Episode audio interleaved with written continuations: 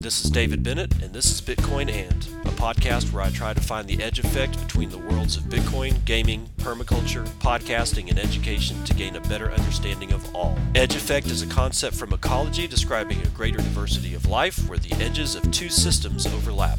While species from either system can be found at the edge, it is important to note there are species in the overlap that exist in neither system, and that is what I seek to uncover. So join me in discovering the variety of things being created as Bitcoin rubs up against other systems.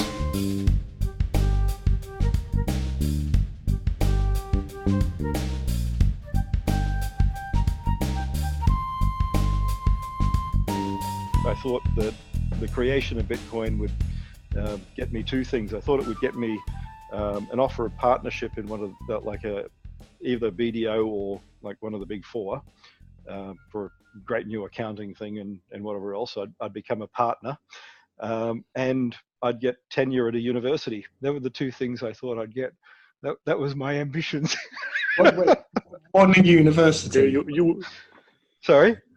The, only at one university you were after. Yeah, I thought I'd get a full professorship and um, and a partnership in an accounting firm, and that, that was my entire um, way. Craig Wright, everybody, give him a hand. Give him give him a big rousing round of applause for unzipping his fly yet one more time and telling us how much of a liar he is. Can you? I mean, honestly, you really buy that? He created Bitcoin to get a job with a big four accounting firm and or a university teaching gig. Do you, you do, really? I got bridges all over the plains states to sell you if you buy that one. I got another one for you coming up that's just as freaking cringe by one of our favorite people in the space. But first, it's 6:08 a.m. Central Daylight Time. It is the 19th of October 2020. This is episode 304 of Bitcoin and Nobody has told us that we've done anything wrong. Nobody.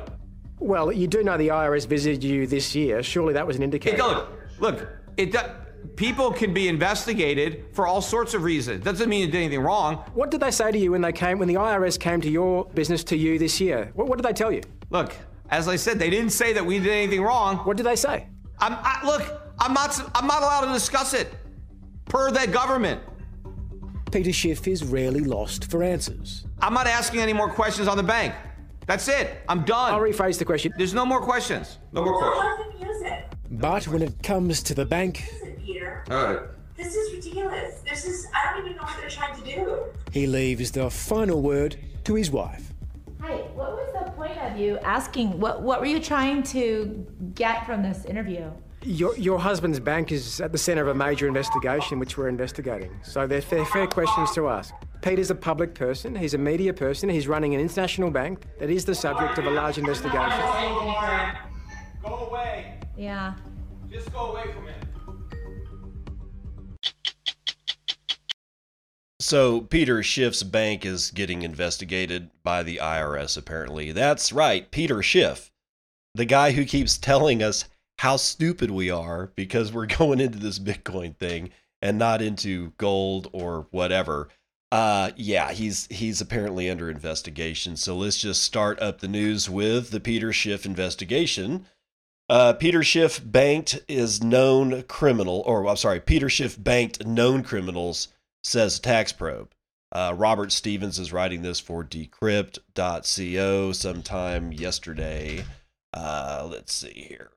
a tax probe involving authorities from, oh my God, Australia, the United States, the United Kingdom, the Netherlands, and Canada alleges that Euro Pacific Bank, the full reserve bank run by Bitcoin skeptic Peter Schiff, provided banking services to known organized criminals and tax evaders with little scrutiny.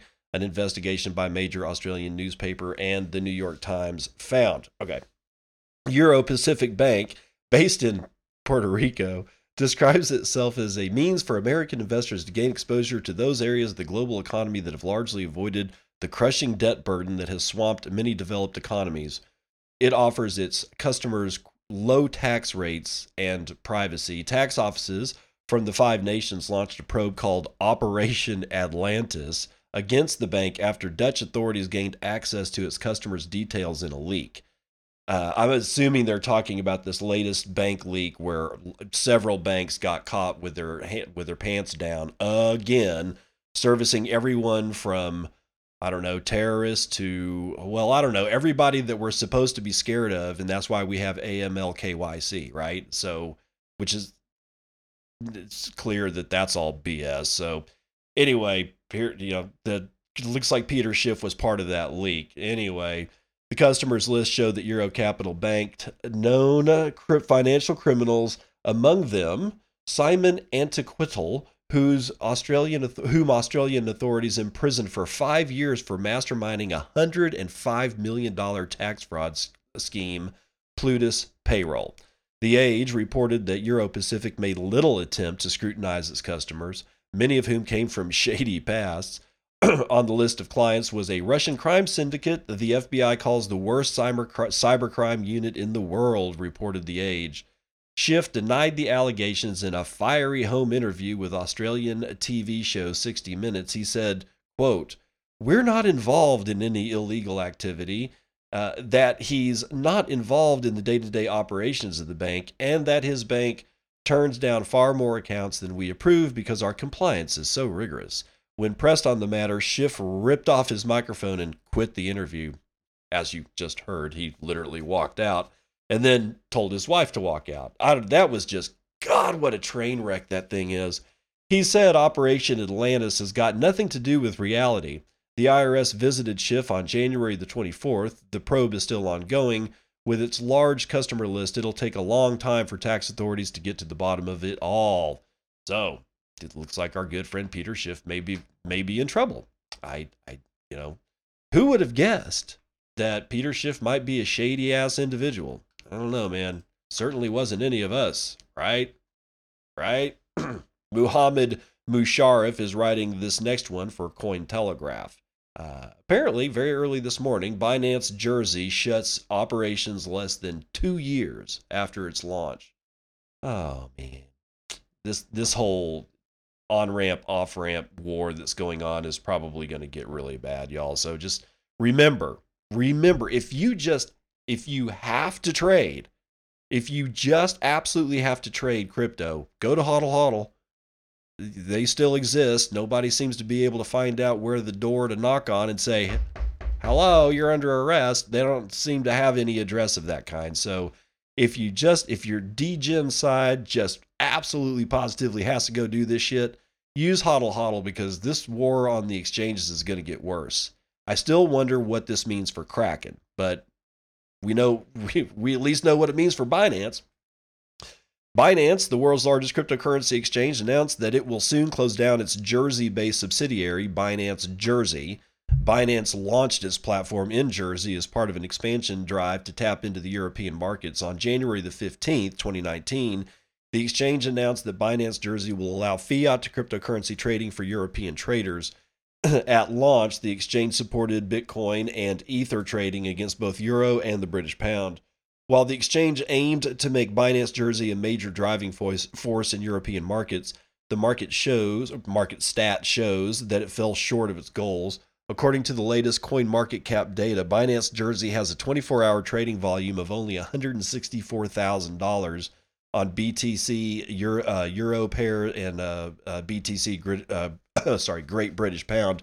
Trading volumes are $76,000 and $46,000 respectively. Binance Coin, the native token of the Binance ecosystem, has a combined GBP and Euro trading volume of only $5,000. Wow, I had no idea it was that low.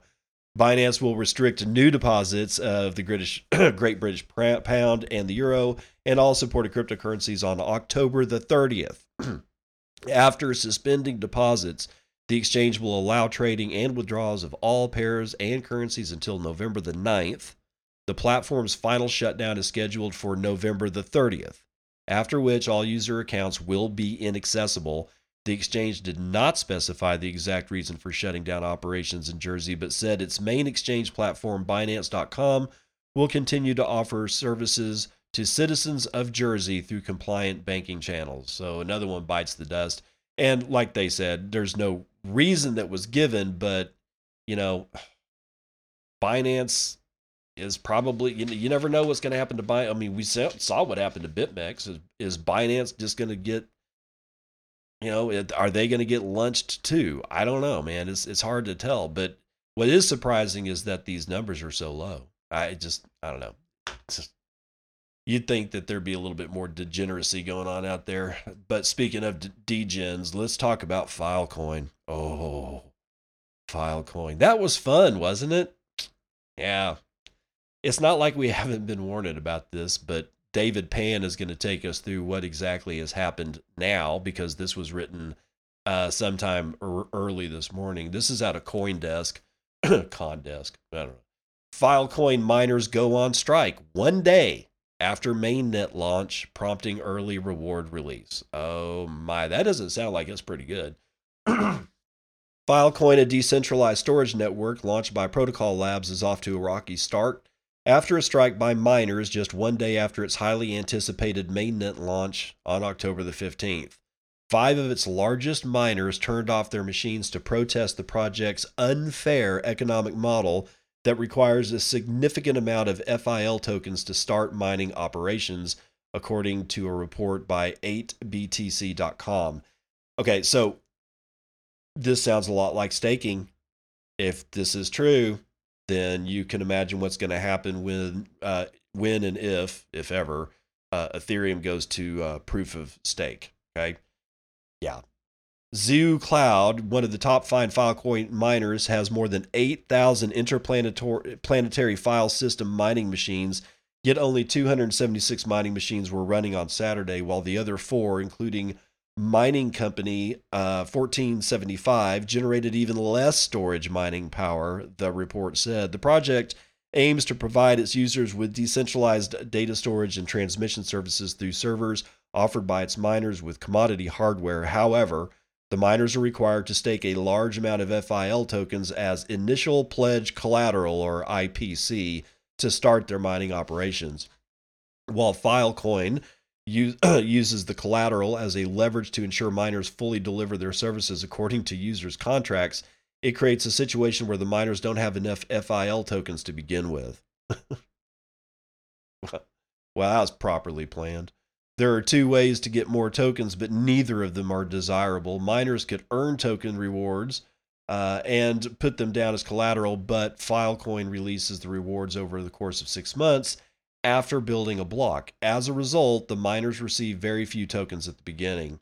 Miners could also buy FIL tokens from exchanges. However, that could be very costly and risky move since many believe FIL is currently overvalued and there might be a hefty transaction fee. FIL tokens uh, price fluctuated wildly on its opening day, soaring to $100 before settling down to almost 40 with many investors arguing it is still grossly overpriced. Quote, all of the miners have been off since the mainnet went live. This is not some sort of protest, but we have to shut them down because we really don't have the tokens as collateral to mine, say, uh, ST Cloud CEO Shuangwang Lai said in the report. In response to miners' concerns, Filecoin has decided to release 25% token rewards in advance once a miner builds a block on the blockchain. The revision could enable 80% of our mining capacity. Jesus. Xiaoming Zhan, CEO of IPSF Main, said miners have been complaining about Filecoin's mining economic model long before the mainnet launch and suggested that they should fork the project. Of course, China has been one of the hottest markets for Filecoin, in part due to its unique mining mechanism since the project raised over $200 million in its ICO three years ago. That's how long this shit's been going on. Actually, it's been going on a, a, a lot longer than that, but yeah, this has just been a, a slow moving train wreck. Chinese crypto mining companies have purchased tens of millions of dollars of IPFS mining machines that are designed to provide large data storage and compute power to seal and transmit the data. Okay. Ah. I'm not sure if it's at 40 right now. In fact, if you'll hold on for a sec, let's let me let me just take a look at the charts here. I've got file. I should have Filecoin up here. Yeah, settling down at 40 is bullshit because we're settling down at $31. And that high of 100, I'm showing it was a high of about 150. So it's just, I'm looking at the chart now and it's, it's, I mean, I would like to ski on this slope, on this downward slope. I really would. It looks like it might be a very interesting ski run, but it's not. It's people's money. And you hosed it. Again. We keep warning you stop going into this bullshit. Uh, all th- this only ever seems to end in in pain and suffering for people and I'm I'm not quite sure what it takes to get it through people's heads to stop stop doing this. Just stop. It's not it's god it's so not worth it's so not worth the time. It really isn't. It's not worth the loss of funds, it's not worth the heartache, it's not worth it's not worth it, man. So stop. Former patrons can't drown sorrows as first ever bar to accept Bitcoin closes. Yeah, we're going to have to say goodbye to room 77, people. Turner Wright is going to tell us all about it. He's doing it for Cointelegraph sometime earlier this morning or late last night. A legendary Berlin based watering hole and Bitcoin hub closes down. The legendary bar and restaurant in Germany that was reportedly the first ever to accept cryptocurrency as a form of payment has permanently closed, according to an October 18th Reddit post from Jorg Platzer, founder of Room 77. The first brick and mortar business to accept Bitcoin is no longer accepting customers and has shuttered its doors. In a goodbye message riddled with references to Douglas Adams' The Hitchhiker's Guide to the Galaxy, Platzer said, Thanks again for all the fish and the generous tips after more than 15 years in business occupying that little joint in Berlin, Kreuzberg. Quote, we had a great time, said Platzer, having a lot of fun and making many friends. It is clear by now that nobody will stop Bitcoin anymore. Sound money on a global scale will soon make it unfeasible to wage wars and it will create economic equality amongst mankind. End quote. Room 77, the restaurant at the end of capitalism, located in the Kreuzberg district of Berlin, Germany, was reportedly the first brick and mortar location in the world to accept Bitcoin as a form of payment. Platzer claimed to have received the first crypto payment in May 2011 for a pint of beer. Given that the average price of beer in Germany is roughly $4.10 and Bitcoin had just reached parity with the United States dollar at the time, the patron could have easily paid for their drink with more than one BTC, which is now priced at $11,432. That's a high quality beverage. Uh, yeah, well, we're going to, that's just, and just pausing right there to remind us all that people who laugh at the P, uh, Bitcoin pizza guy, uh, you shouldn't be laughing at him because without these people at the very first of all this, you would have never, nobody would have ever been able to start the process of price discovery. Without that, th- then we none of us would be here. Okay, so it's okay that that person paid one BTC for a beer. It's okay that Laszlo paid ten thousand dollars for a freaking Papa John's pizza. The only problem with Laszlo's purchase is that he should have gotten a better pizza. Papa John's is trash. I hate it, but whatever. We we really need to lit lit that the idea of oh my god you paid that much for a for a beer yeah yeah way back in the in the day of course they did. Of course they paid one BTC for a beer. Nobody knew what the hell was going to go, what was going to happen. We had, you know, we had our ideas, but there was no way that you could have just known. And again, without without the beginnings of the of the process of price discovery, there is no price discovery. So stop with the whole, oh my God, I can't believe you paid one BTC for a beer. Crypto Twitter users were quick to jump on the news with their pilgrimage stories to the legendary Bitcoin bar. Cointelegraph reported that even Bitcoin educator Andreas Antonopoulos had turned local business uh, owners onto crypto after a chance meeting in the bar. Quote, a visit to Berlin was never complete without stopping by room 77, said Bitcoin core developer Eric Lombrozo. This place will always remain part of Bitcoin history. Phil Luxock shared memories of his first time spending crypto in the real world. Quote, when I first got some Bitcoin, I just wanted to spend it somewhere AFK. I got to room 77 on an early spring afternoon in 2013 and ordered a coffee since I didn't want beer or food. I just wanted to spend some decentralized currency for the first time in my life, end quote. Platzer did not provide a specific reason for the closure. but former patrons are speculating it may be related to restrictions due to the pandemic. Last week, authorities announced a curfew requiring bars in Berlin to shut down between 11 p.m. and 6 a.m. and restrict gatherings to no more than 25 people indoors. Though the ban was later lifted, many businesses worldwide are experiencing a drop in revenue as tourism drops and more people stay indoors. Quote, blame it on COVID or blame it on gentrification, said crypto economist Jon Matonis on Twitter. Either way, this Kreuzberg landmark has served as a Bitcoin watering hole for over 10 years, with thousands making the obligatory pilgrimage. So, yeah, that's the sad one. Who knows? Who, you know, who knows why? It probably is COVID, but it's sad to see Room 77 go. I mean, there's, I, I have, you know, like my computer's wallpaper when I had it up. Um, had one of the, it was a, it's like one of the very famous uh, pieces of art for Bitcoin that shows the street scene, and it has you know all these little all these little things that are part of the history of Bitcoin, you know, past and present in it. And Room 77 is definitely there. And I never, I, I've never been to Germany, so clearly I couldn't have ever gone to Room 77. But I mean, even I knew about the place. So there you go. Uh, sad to see that happen. Uh, although it's really sad to see the SE, SEC chairman say that the door is wide open to tokenization of ETFs. Oh, Joseph Young's going to tell us about it. He's writing this for the BTC Times sometime early this morning. Jay Clayton, chairman of the SEC, says he's willing to facilitate the tokenization of exchange traded funds. According to the International Investment, or rather, sorry, according to International Investment publication, Clayton said at a conference hosted by the United States Chamber of Digital Commerce that he is open to talks about the process of tokenizing ETFs. Tokenization refers to the process of creating a token that represents the underlying value of a certain asset, most of which you don't need. Tokenizing an asset can potentially make it easier to transfer and trade. In the context of this discussion, Clayton's statement, re- statement refers to the representation of existing ETF products through cryptocurrencies or blockchain based tokens. Quote, Our door is wide open. If you want to tokenize the ETF product in a way that adds efficiency, we want to meet with you and we want to facilitate that. Of course, you have to register it and do what you would do with any other ETF. End quote. A tokenized ETF is well within the realm of possible developments. Mason Borda, CEO of security token platform TokenSoft, told the BTC Times.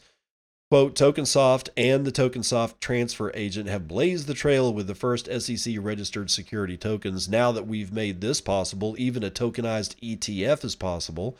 The first one we got through the SEC was a 40 act fund, which behaves very similarly to an ETF, end quote.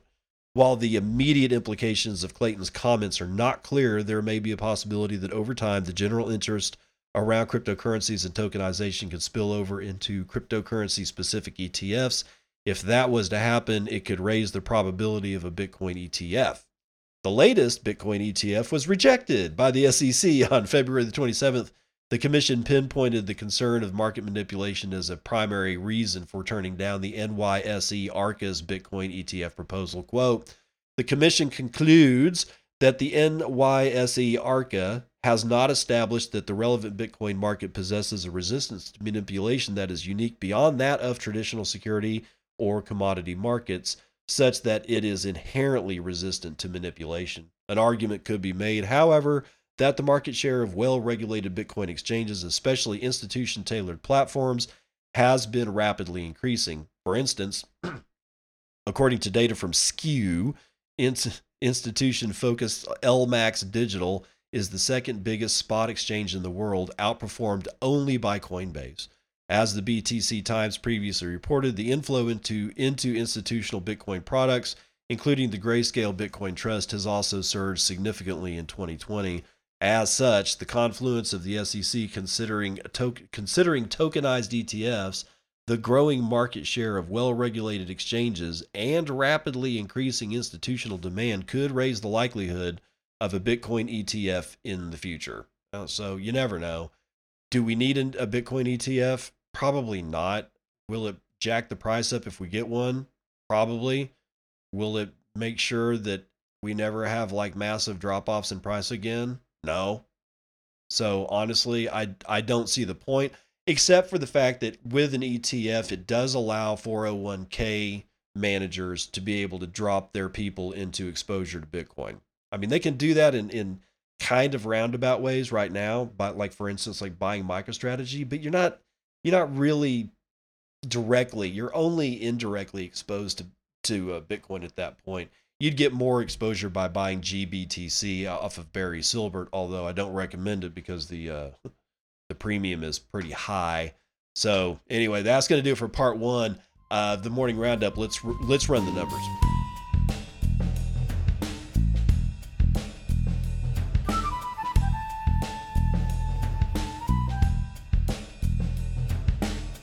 Energy futures, we are down across the board. West Texas Intermediate is down a quarter. Brent North Sea is down a quarter. Natural gas is down 1.19%. Um, so there, there's there's that. But apparently metals are all up. We got gold up a half a point. Silver is rallying at uh, two uh, percent to the upside. Platinum is up a point. Copper is up half a point. Palladium is up half a point. So looks like gold is going to weigh in at nineteen hundred or uh, one thousand nine hundred and sixteen dollars, which is pretty much what it was on Friday. So yeah, poor Peter Schiff will be old and gray, and gold will still be swinging between seventeen hundred and two thousand dollars. All right, so indexes apparently were saved. Dow futures are up 0.69 of a percent. S&P is up 0.8. Nasdaq futures up almost a full point, and the S&P Mini up one third of a point. So, yeah, we're all saved, man. It's going to be great. But real money says this one BTC is now $11,486 with a high of 11,497 at BitAsset. And we're looking at a low of, where is my low? My low is going to be somewhere. Cimex has it at 11,476. So we're in a $10 trading range. I remember when the swings were like a 100 bucks, man actually 150 in some cases. But the trading range has been so tight that there's almost no no chance for arbitrage. It's an interesting situation at best. We have 270,900 transactions performed in the last 24 hours. That's 11,288 transactions on average per hour, with 2.5 million BTC changing hands in that same 24 hour period. 106,000 BTC are being sent on average per hour, and 9.9 sorry 9.39 BTC are being sent as the average transaction value, while the median transaction value is 0.036 BTC or about 417 bucks. Block times are seriously high right now, 12 minutes and 25 seconds.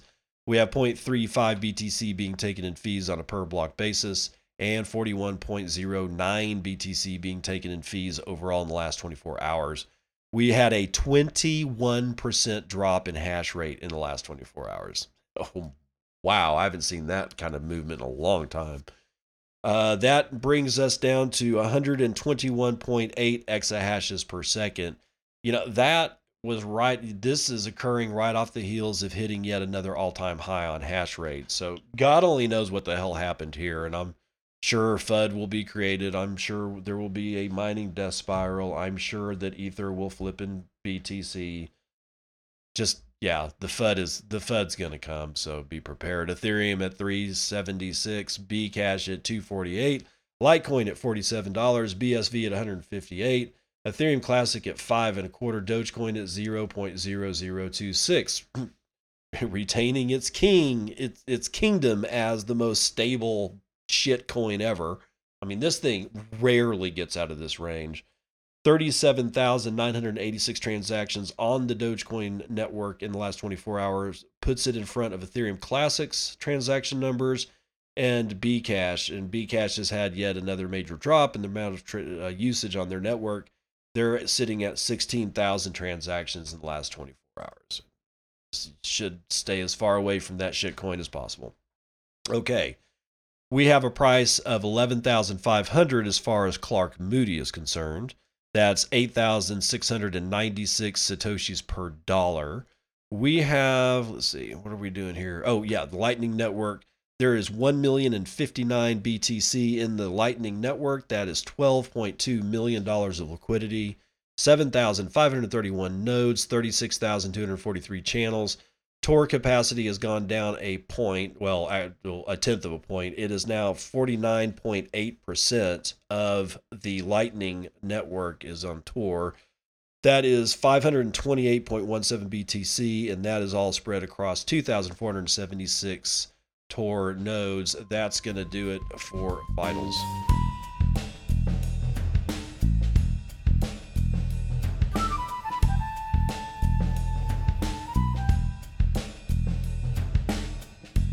Part two of the morning roundup kicks off with Blockstream launching Aqua, a new Bitcoin and liquid wallet. This is from the BTC Times.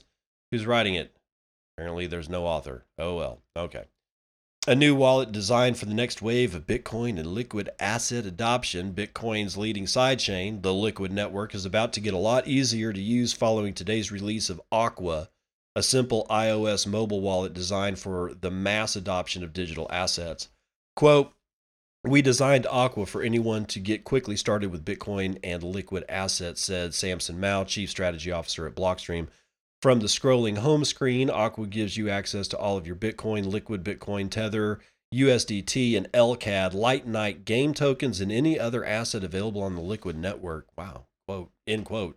Sending and receiving assets in Aqua is made as smooth as possible without any advanced features to get in the way. Users making transactions on the Liquid network through Aqua have their assets fully settled in two minutes and ensure their financial data is completely confidential thanks to the sidechain's cryptographic technology. Users can also purchase Bitcoin directly from within the app using debit cards or Apple Pay through our ongoing partnership with Wyre. Quote, Aqua is built upon the years of fantastic work from the Blockstream Green team, said Lawrence Nahum, chief architect at Blockstream. Quote, the Green Development Kit, or the GDK, provided us with a secure, reliable foundation for the production of Aqua. Like Blockstream Green, Aqua is a fully open source, and we hope that Liquid uh, Federation members who would like to offer a branded wallet experience will use the Aqua code base for fast deployments, end quote. Blockstream will continue to develop the Blockstream Green and Aqua wallets in parallel with Blockstream Green targeted at power users that want more control and privacy features like Tor, and Aqua catering to casual or new Bitcoin users that want to keep things as simple as possible. Blockstream Green will support all major operating systems, while Aqua will be mobile only. Some of the updates to GDK introduced with Aqua will be making their way back to Blockstream Green. For instance, we'll be releasing a much requested single sig wallet in the app in the app soon according sorry alongside the existing 2 of 2 and 2 of 3 multi-sig 2FA wallet options. Aqua is available to download from the App Store now. To learn more about the Liquid network, please visit visit liquid.net. Okay, so this is just a straight up announcement from Blockstream, so that's why there's no author. Um yeah, this I don't know, man honestly, I haven't paid any attention at all to Liquid other than I know kind of what it is. But for me, Liquid was always more about the institutional side, and I'm not institutional, I'm retail. So it really made no difference to me.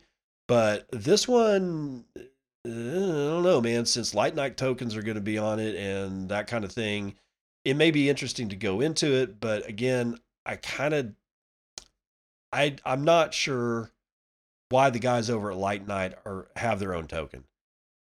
I I I'm sure they have their reasons. I but honestly probably should just be be Bitcoin. I I don't know. But it may be worth a look to to grab this you know this wallet and just kind of check it out since it is available on the App Store. It's not going to cost me anything, so there you go. If, oh God, Jerome Powell is in the news. Here we go with the I, some IMF stuff. So buckle up one of these stories may be really uh, i've been warned that one of these stories is very shittily uh, written so we may have to abort upon upon reading it. Um, if you did not know these are live reads people. When i'm doing these show you know when i sit down to do these shows these are live reads. So you're getting the news at the exact same time i'm getting the news okay? Scott Chipolina is writing this one for decrypt.co sometime early this morning United States Federal Reserve Chair Jerome Powell is speaking at the annual meeting of the International Monetary Fund today at 8 a.m. Eastern Daylight Time. where he will address cross border payments and digital currencies. Powell has alluded to the power of digital currencies before. In February of this year, he described Facebook's Libra project as a wake up call. He also said that whether a digital currency moves the U.S. in the direction of preserving the centrality of a trusted and accepted currency is a, or sorry, is, quote, an open question, end quote. Today, Powell could be uh, about to provide more clarity on the United States plans for a digital currency. Quote, Powell is very much on the traditional side of finance, but some of his recent comments have been forward looking, and his very, uh, very attendance signals recognition of the importance of digital currencies. Jason Deane, Bitcoin analyst at Quantum Economics, told Decrypt. Another interesting question is whether or not Powell will address the United States' stance in relation to China's recent progress on its digital yuan, the DCEP, which is already well underway. The city of Shenzhen has already issued 10 million yuan in digital currency to 50,000 randomly selected citizens through red envelopes, according to Chinese website Wixin. The winners, according to the website Post, are able to spend these digital funds at 3,389 merchants in Lu Ho, Laohu district. There we go. Sorry, Laohu district. Whether or not Powell addresses China's progress on a digital currency in his speech, we can expect at least some clarity on areas the Federal Reserve Chair previously described as unanswered questions for the United States. In February, Powell picked out cyber issues and privacy issues as two areas that need to be considered. Quote, many operational alternatives present themselves, so we're going to be working through all of that, Powell said in February. This is, a, oh, sorry. so, yeah, Powell at the IMF. So, what's going on exactly at the IMF? Well, here's another one from Mathew Di Salvo. Uh, this was written yesterday, also for decrypt.co. IMF Bretton Woods moment needed to save economy and Bitcoin too. Yeah, that's probably where the crappy writing comes in. The head of the International Monetary Fund this week called for a new Bretton Woods moment. IMF Managing Director Kristalina Georgieva said Thursday at the annual meeting of the IMF's Board of Governors that governments must cooperate to glue the global economy back together after it fell apart this year due to the pandemic. Okay, stopping right there for a sec. The entire world's economy fell apart from a pandemic. That's not really anti fragile, is it? That's not the type of resilience that you'd like to see in the thing that represents over half of all human interaction with each other. Because over half of all the, the things that you do, the stuff that you reach for, the the intelligence that you communicate is done through the passage of money from one person to another. Right? So keep that shit in mind.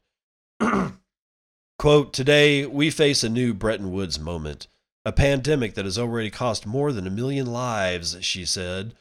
The Bretton Woods Agreement was signed in 1944 by 44 allied nations. Its signatories agreed that exchange rates would be pegged to the price of gold, among other things. The agreement was abandoned in 1973, but showed that economic cooperation can help nations through strife. Okay, that's not entirely accurate the exchange rates was the exchange rates were pegged to the price of gold because everything was pegged to the United States dollar. That's the important part there.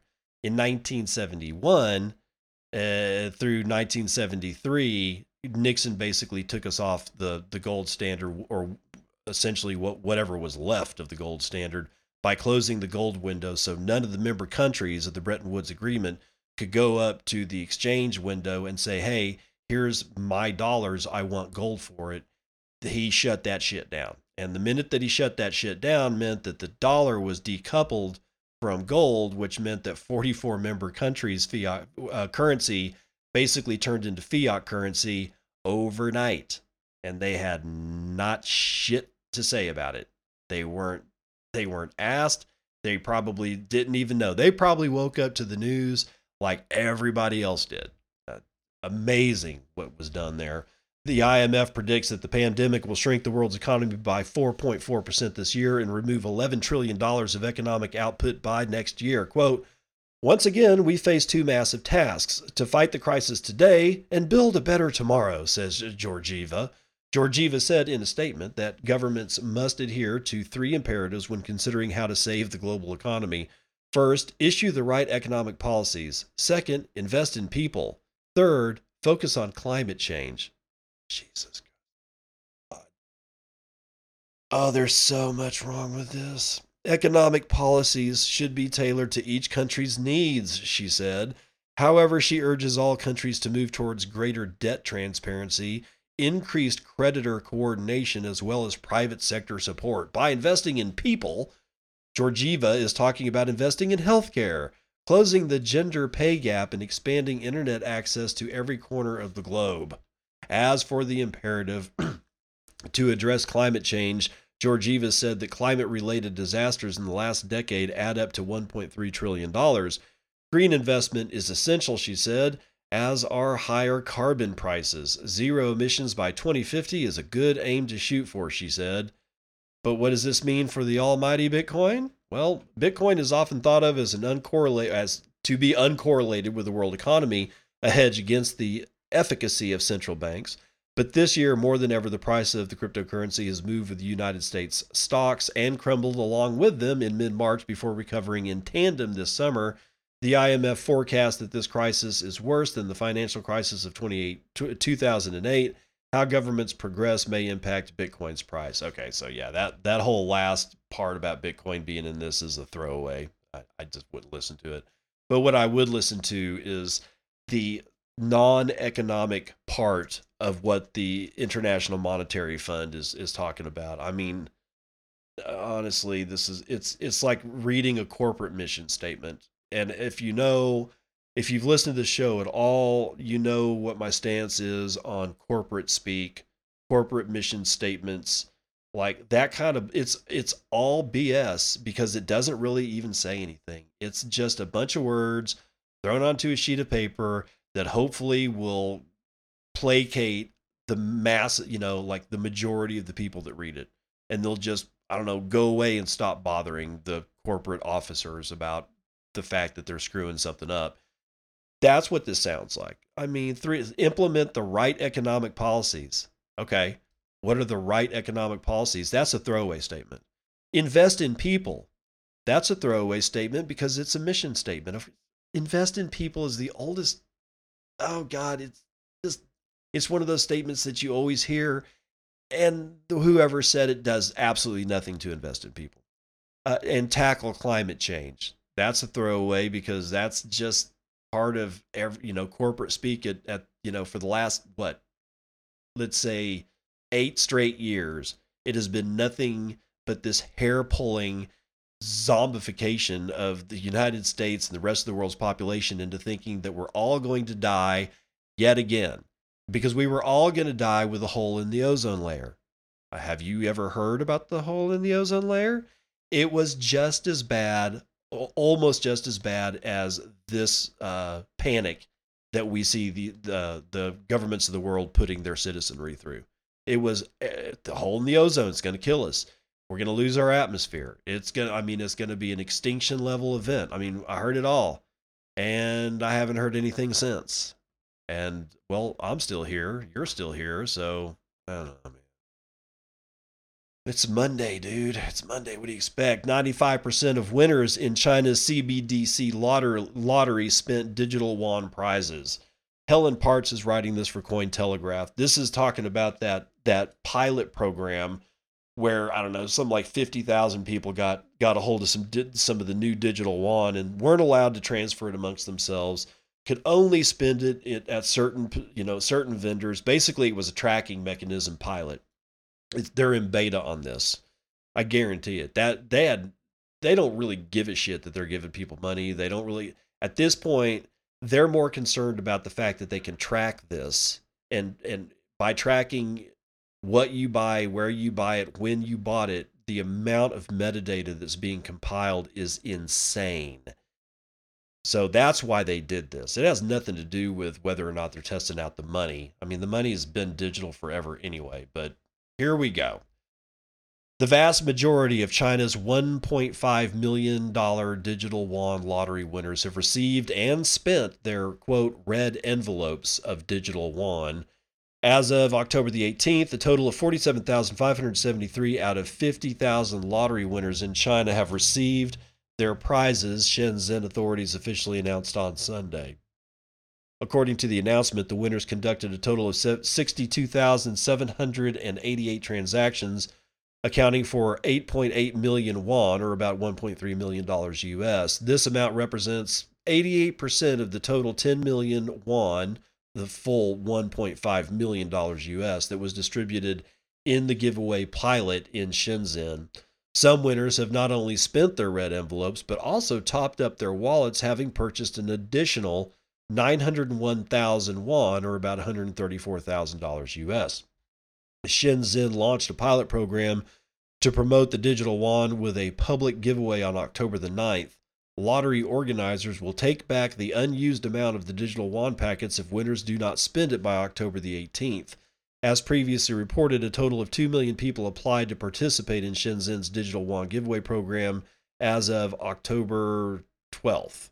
China's central bank digital currency, the digital yuan, began testing in April 2020. Pilots were subsequently expanded to nine cities, including Shenzhen, Guangzhou, as well as Hong Kong and Macau. So, okay, look, they're, they're not they're not testing the digital yuan. They're not promoting the digital yuan. They're testing how much data they're going to be able to get and how granular that data uh, is, and because it's like the more fine grained data that you can get, you start making connections between people. You can figure out where they're at at certain times of day. It's really heinous. This is bad for humanity. Everything about this is is terrible for the future of humanity. But you know, again, here we are. So now we're going to end off with Warren Buffett and his hyperinflating ego. Well, actually, it's probably going to be his wealth, but Warren Buffett will see his wealth hyperinflate while Bitcoin price does 40 to 80x, says Max Keiser. this is Crypto Potato. Uh, Jordan Lyanchev is writing it October the 17th. Popular TV host and longtime Bitcoin proponent Max Keiser believes that futures traders suppress Bitcoin's pr- price at current levels. However, once the asset explodes to Keiser's intermediate target of $28,000, BTC's amount for sale will evaporate as governments and institutions will purchase directly from miners. Kaiser recently tweeted that the temporary Bitcoin price suppression scheme is a godsend for poor people to stack sats now before retail liquidity dries up and the price vaults to gold parity levels around $400,000. Crypto Potato reached out to the popular TV host to elaborate on his views regarding the price suppression and potential surge in value. Keiser asserted that for the world's poor, the current price and availability of BTC are a once in a species existent opportunity to acquire unconfiscatable hard money before a 40 to 80x move to the upside. End quote. He commented that his forensic analysis of the BTC market corroborated by insiders is indicating futures traders are suppressing the price of BTC to give institutional players a chance to load the boat. He also gave his intermediate price target of $28,000 per coin. Once the cryptocurrency reaches that level, it would be a significant game, game changer for people's perception of the asset. Quote, when this happens, we'll see something quite unexpected. The retail market for BTC will dry up the amount of BTC for sale at any price will be increasingly tiny. Institutions, corporations, and governments will be buying BTC directly from miners, presumably at a huge premium. End quote. Keiser, who previously said that Warren Buffett will start panic buying Bitcoin when the asset price jumps to $50,000, said that people like the prominent investor will have no Bitcoin exposure, will see their wealth hyperinflate to nothing. wow, that's scary. It's no secret that the community, uh, or it's no secret for the community that Buffett isn't a fan of the primary cryptocurrency. He once called Bitcoin rat poison, and even a charity launch with Tron's Justin Sun couldn't change his mind. Shortly after the event, Buffett insisted that BTC has no value and, quote, never will, end quote. However, Buffett recently purchased a massive share in a mining company producing gold while reducing his exposure in significant banks such as JP Morgan Chase and Wells Fargo.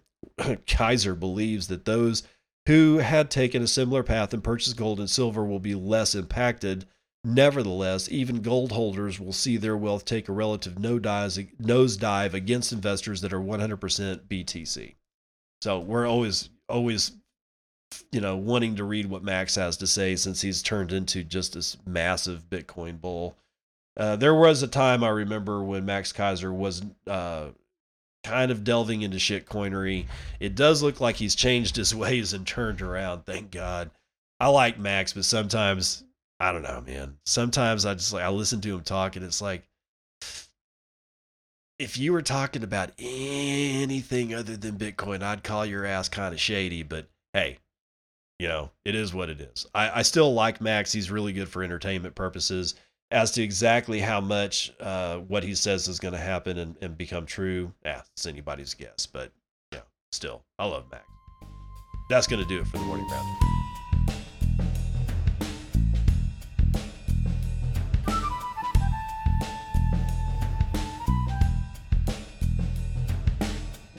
Daily Train Wrecked brought to you by Wheat Pond, also known as Eric forward slash on Twitter.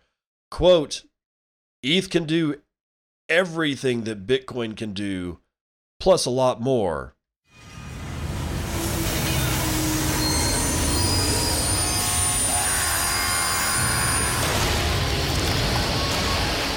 All right, Eric himself is actually not the uh, is not the train wreck that was at, literally a quote. Uh, he goes on. He's going to go on a, a, bit of a rant here. Let's let's follow through his thread. I hear this often from people who are very new to crypto and figured it would maybe be useful to make a list of the things that make King Corn so special, so very special. Ah, number one, Bitcoin is the hardest of hard money. There will never be more than 21 million Bitcoin because the culture of full node running curmudgeonly bastard Bitcoiners will never allow it. We proved this already. Google S2X Bitcoin if you want to read about an epic battle and an epic battle.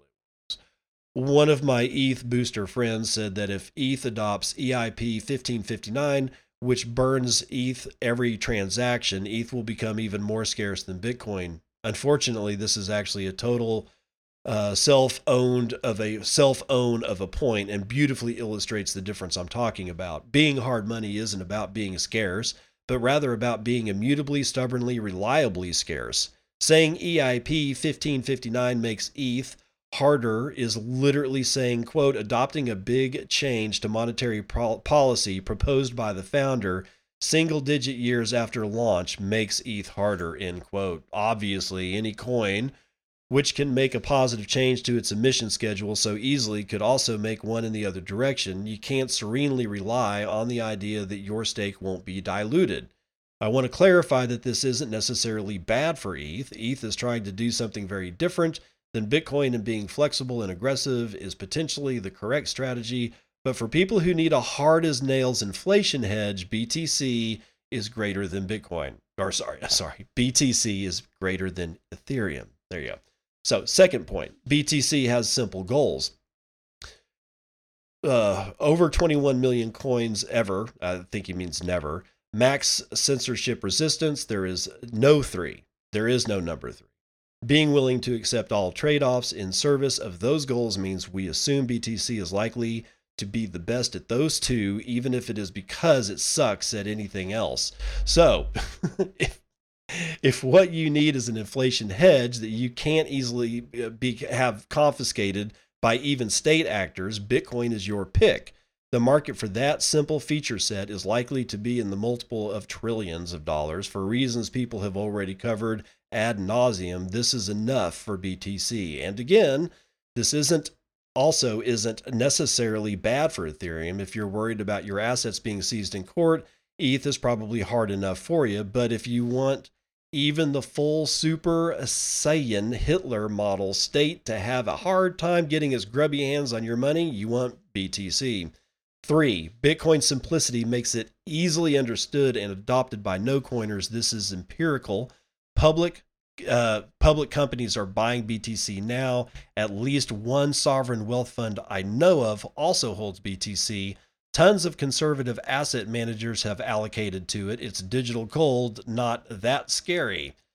Bitcoin, oh, this is the last point. Bitcoin's conservatism makes it less of a moving target and easier for very long term hodlers to adopt. ETH is facing performance issues that the community has decided necessitates a huge change from proof of work to proof of stake. Bitcoin features no such question marks. I hope this was useful for some ETH fans as a look into the actually unique things Bitcoin is simply better at. It's my opinion that ETH benefits from BTC's existence and vice versa. I don't agree with that. So hopefully the two communities can get along a bit better in the future. Nope, that's probably never going to happen. Uh, I, you know, ETH was trying to do something different than Bitcoin until the founders stepped up and said ETH is now going to be money. And the minute that they did that, not only did they completely shit can all the ideals that they had from the get go, which means that ethically they're ethically all challenged, but then they started competing, started saying that they were going to compete directly with BTC. So there's not going to be any kumbaya moment for for us and, and Ethereum. I think you know Ethereum. What's the biggest danger for me in Ethereum is the fact that it's so plumbed up and what I mean by that is that it's got all this piping and there's all these things and there's GUI and gas and all kinds of shit going on. And honestly, man, the more the more plumbing you put into a house, the easier it is to stop up a drain. All right. This is a Rube Goldberg machine, and all it's really been able to, to do is generate scam after scam after scam after scam. Nobody's computing on it. It was supposed to be the world computer how many fluid dynamics calculations are going on this world computer, right? How many of any calculations other than a smart contract executing losing your money to buy a digital cat? There, there's nothing else on this platform. It's all bullshit. Just stop. Anyway, that's going to do it for your smoldering pile.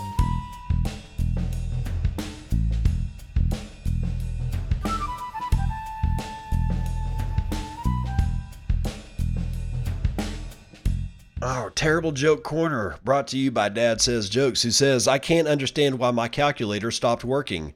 It just doesn't add up.